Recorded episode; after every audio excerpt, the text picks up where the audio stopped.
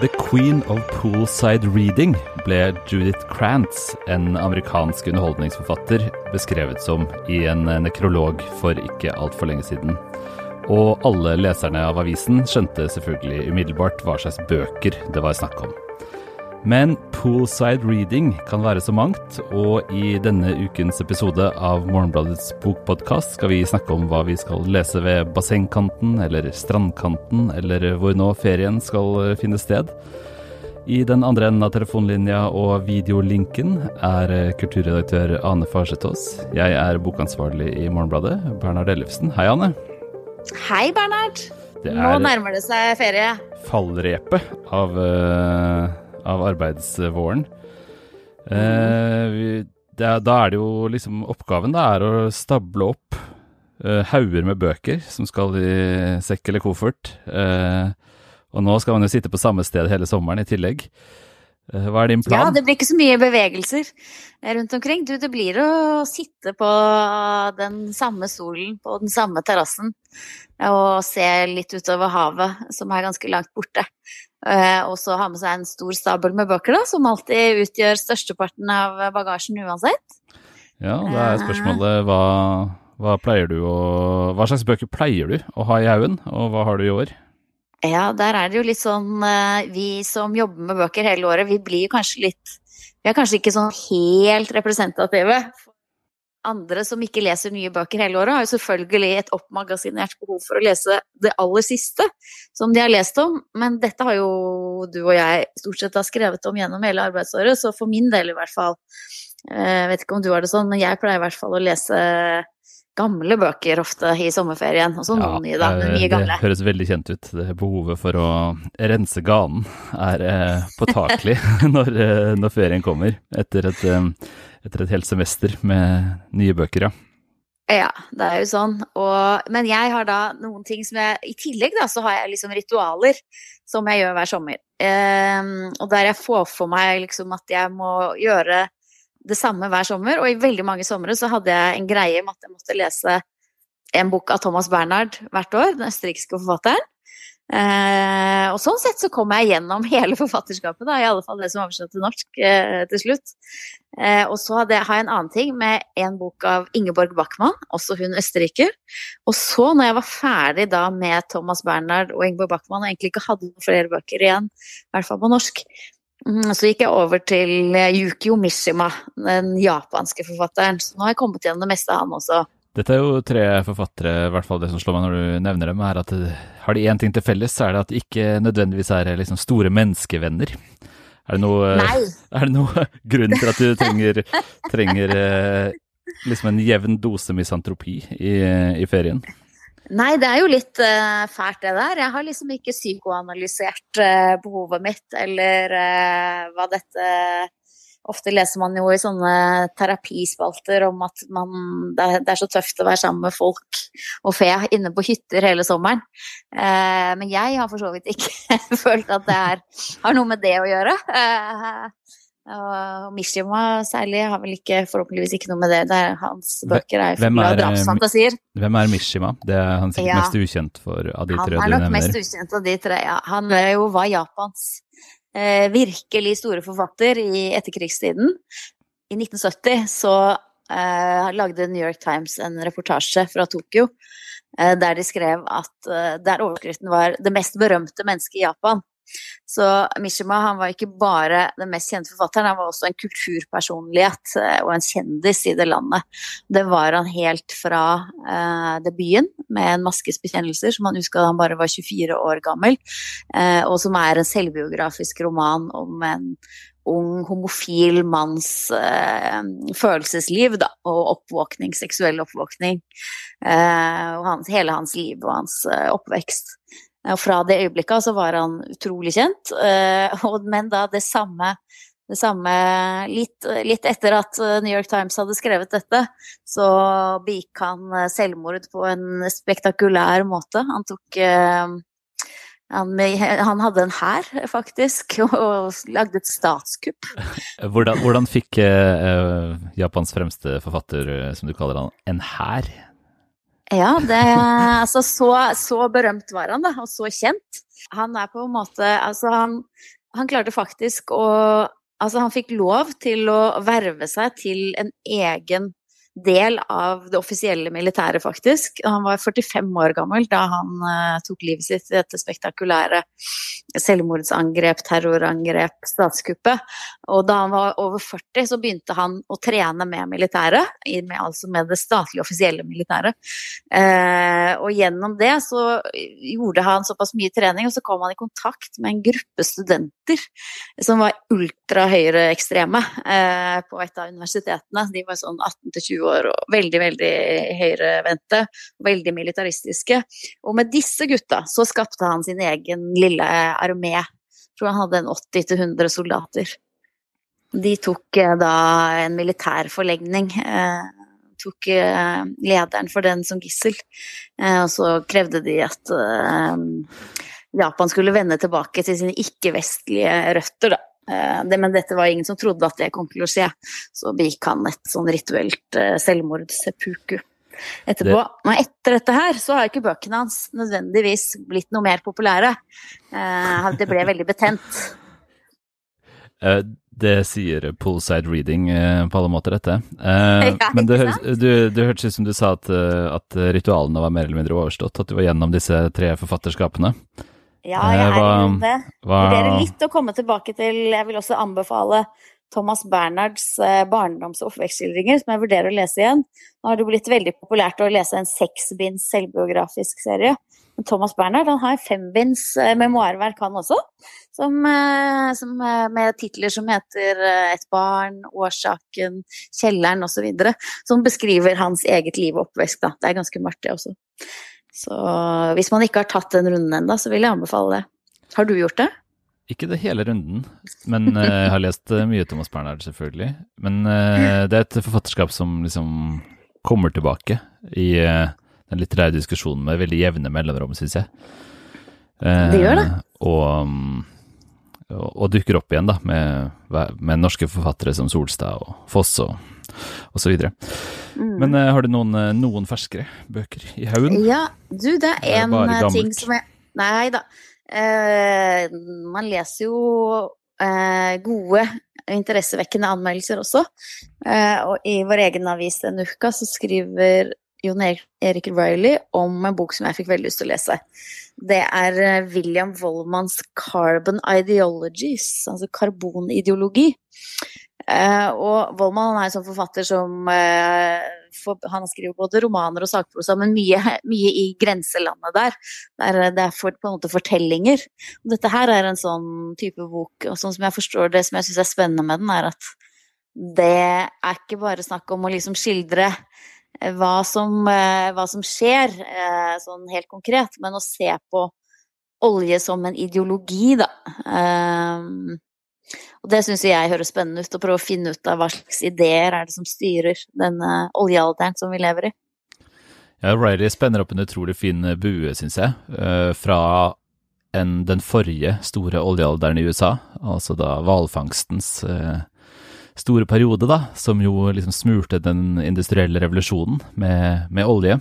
Og det var jo da mm. Moby Dick som var det store verket om, om den perioden og frem til Vollmann, da, og den nye Eh, også omkostningene eh, i hvalfangsten var eh, Melville veldig opptatt av. Om, omkostningene ved den nye oljeutvinninga er jo Vollmann eh, veldig mm. opptatt av. Og det er også del av en spesialutgave av, av avisa denne uka, eh, som handler om klima.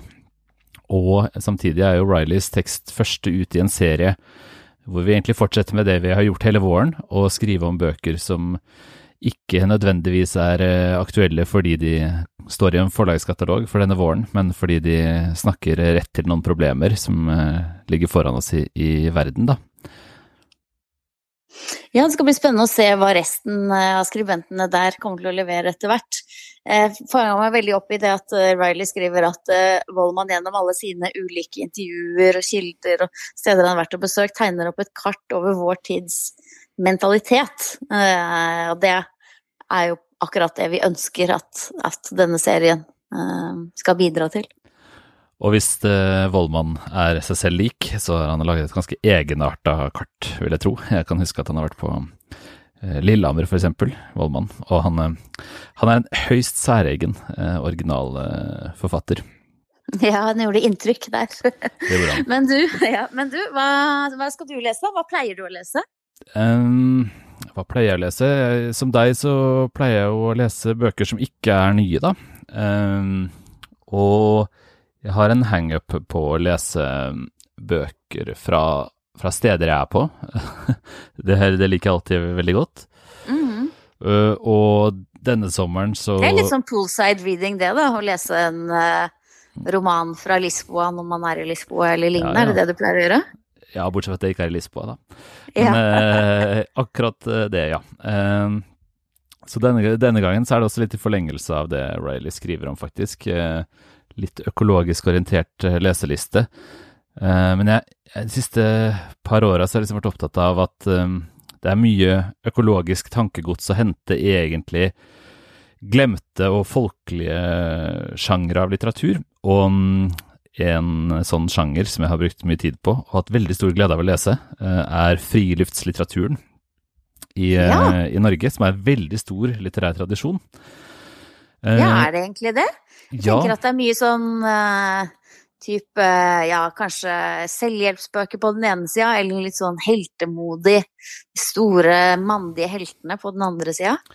Eh, ja, det stemmer på en måte. Eller, det er altså de heltemodige mennene, de er jo liksom eh, tilhører jo den delen som ofte kalles for ekspedisjonslitteratur, da. Eller, og der har man jo polarhelter og, og, og så videre og så videre. Nansen og Amundsen og eh, disse her. Men eh, nettopp Nansen starta også en, en annen eh, åre da, i eh, den norske friluftslitteraturen som er mye mer lavmælt.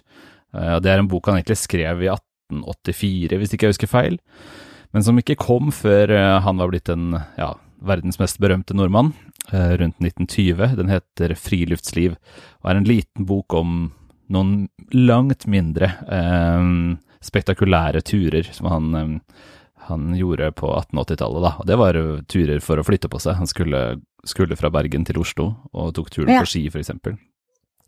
Og Det som interesserer meg i disse bøkene, da, er jo hvordan de beskriver natur. Eh, Nansen var en, den soleklart største forfatteren da, av disse polare macho-gutta. Så han har en helt fantastisk evne til å beskrive både natur og mennesker. Han er kjempenysgjerrig på språket han møter. Elsker helt tydelig å gjengi dialekter. Ja. Eh, bruker masse tid på å beskrive naturen. Uh, og så kom man frem til Helge Ingstad, da, som kanskje er den mest kjente og mest sånn bestselgende av alle norske ja, friluftsforfattere. Hvordan har disse bøkene stått seg da, i dag? Helge Ingstads berømte bøker? De står seg jo helt uh, fantastisk hvis man leser dem med nye øyne, på en måte. Hvis mm man mhm. leser dem med et økologisk uh, blikk, da. Ikke bare fordi at de liksom er sånne antropologiske studier av, av en type naturfølelse som er eh, vel verdt å ta frem igjen. Men, er, men der er jo antropologien såpass skjev, da. Den er jo fra en annen tid, kan man trygt si. Men igjen er det beskrivelsene, da. Og hos Ingstad så er det en veldig spesiell ting med måten å skrive på, om natur på. Det er at han er eh, liksom radikalt konkret. Jeg har ikke sett noen mm. annen norsk eh, beskriver av natur som aldri sammenligner med noe utenfor. Eh, Nei. Som hele tiden er bare nysgjerrig på liksom det indre mikkmakket i det han ser. Ja, han Det er blir, ingen metaforer eller nei, sammenligninger? Han blir bare helt fullstendig i det han beskriver, da. Mm. Og så tenkte jeg skulle eh, hva skal jeg si da, eh, tette et eh, grusomt stort eh, hull i eh, min friluftslitteraturlesning. Og det har jeg tenkt å gjøre på det stedet hvor, hvor bøkene utspiller seg. da. Og hvor er det? Mikkjel Fønhus. Ja. Eh, det er jo romaner, men, eh, ja. men, like mye som de hører hjemme i liksom en romankanon i Norge, som de jo har egentlig sklidd ut av, så hører de hjemme egentlig i friluftslitteraturkanon. Ja. Han har jo skrevet jo mange titalls romaner fra Valdres. Ja. Eh, jeg har lest en som het uh, Måren. Ja. Uh, der Mår er hovedpersonen. Mm. Uh, det var veldig rørende. De er utrolig si? rørende, men jeg har bare så vidt begynt, så jeg har ikke lest Morgen. Men det er jo veldig karakteristisk, da. Den, mm. Hans mest uh, kjente bøker uh, tar ofte sats i uh, liksom perspektivet til et dyr. Mm. Og så er jo det å besjele naturen, altså gi den menneskelige trekk, da, kanskje det mest Mm. utskjelte man kan gjøre som naturskildrer. Og en veldig sånn enkel grunn til å feie fønhus av banen, da. Men det, det, det blir en klisjé når man eh, titter på bøkene så langt jeg har kommet til nå, da. De ser utrolig mye rikere ut i sin liksom nysgjerrighet på hva et dyr er og gjør, og, og på en måte Mm. veier i verden, da. Ja. Han har jo også Jeg veldig synes jeg bare, Mm. jeg, det jeg var så gøy å lese den, den Moren. Den leste jeg sammen med et barn i min egen familie. Og det, som, det var en veldig innlevelse, selvfølgelig. Den her besjelingen, den virker. Eh, Men samtidig er det jo ikke bøker som er skrevet for barn, så, så det ender jo ikke lykkelig med Nei. Den eh, blir skutt av en jeger. Og da husker jeg at det barnet som jeg leste sammen med, det syntes selvfølgelig dette var helt forferdelig. Eh, Og så, men konklusjonen var jeg skjønner at det er sånn i virkeligheten, men trenger det å være sånn i boken av den grunn? Det er en veldig fin lesereaksjon, da. Eh, Ja. Og det, det peker ut til en annen bok som eh, hadde den vært norsk, så hadde jeg sagt den var inspirert av Fønhus, men eh, det kan jeg ikke være sikker på siden den er svensk. Det er Kerstin Ekmans bok 'Hunden' fra 1986, som, Mm. eh, som eh, følger en hund fra hundens perspektiv rundt i en litt, et lite eventyr, på en måte. da. Eh, Men den ender lykkelig, da. Og det er akkurat som eh, Det skulle den jo ikke gjort, denne bikkja som har kommet seg bort fra eierne sine, veldig garantert dødd, da. Eh, og det er liksom Ekman åpen på at hun, hun, hun dikter en, eh, en lykkelig skjebne for den, da. Ja. Um, så Fønehus eh, har jeg liksom tro på at kan eh, Ja, det blir la seg, la seg lese, da, med, med Ja. litt nye øyne. Litt beslekta med det eh, Riley gjør, egentlig. Ja, spennende. Er det noen andre nye bøker du skal lese? Nei, Om dette? Nei. ikke egentlig. Eh, det, er, eh, det er jo en eh, tradisjon som, um, som liksom er fortsatt mer av f.eks. Lars Monsen. Eh, og de bøkene har jeg lest, og de er ikke gode nok til at jeg gidder å lese dem en gang til. Men, eh, men han, er ikke, han er ikke noen eh, Han er ikke noe UF-en, eh, liksom eh, viderefører av den tradisjonen, da. Problemet er bare at han kan egentlig ikke skrive. Nei. Sånn at eh, bøkene, bøkene er veldig fine der de er mest konkrete, og så når en skal prøve å beskrive noe, da, så må han bare si 'dette er så jævla vakkert', eller Altså, det blir bare Det blir påstander, da, om tings uh, fortreffelighet, heller enn å klare å gå inn i det språklig, da. Så de, de beste, liksom, litterære eh, høydepunktene i friluftslitteraturens historie, de tror jeg vel foreløpig jeg må litt lenger tilbake i tid for å, for å finne. Men man finner Mm. utrolig mye interessant tenkning om natur, som har fått Mm. veldig fornya relevans, da, etter at Mm. særlig nat FNs naturpanel har eh, liksom løfta fram nye spørsmål eh, Mm. knytta til natur, og f.eks. Eh, urfolks eh, eh, syn på liksom bruk av naturressurser osv., da, og, og liksom løfta fram ting som har hva skal jeg si det, blitt lest som motsetninger til det moderne, da, og dermed liksom utdaterte eller uh, ikke verdt å se nøyere på, eller, uh, Mm. eller sånn, så er det i friluftslitteraturen mye mye større nysgjerrighet på alt som har med natur å gjøre, og så er det en lav sjanger. Det er en folkelig sjanger. Så derfor er den ikke liksom, den er ikke oppslukt i sånne intellektuelle konjunkturer hvor noe er eh, ut og inn. Dette er, dette er litteratur som alltid har vært skrevet for, for mange lesere, da. Mm. Ja, det er lange Ja, leselister, dette. Ja, det var en god, eh, lang leseliste. Ja. Da er det jo sommerferie for oss, eh, Anne, rett og slett. Vi, Rett og slett. vi tar noen ukers pause, og så kommer vi tilbake, og da er det bokhøst. Da har vi ermene brettet opp. Da kommer vi til å ha så mye å snakke om eh, til høsten. Men eh, avisa kommer hver uke hele sommer, og har eh, boksider som eh, vi kan garantere det er verdt å lese. Vi håper du vil abonnere på avisa. Det gjør du på morgenbladet.no. Og så snakkes vi igjen over sommeren. Anne? Det gjør vi. Takk for praten.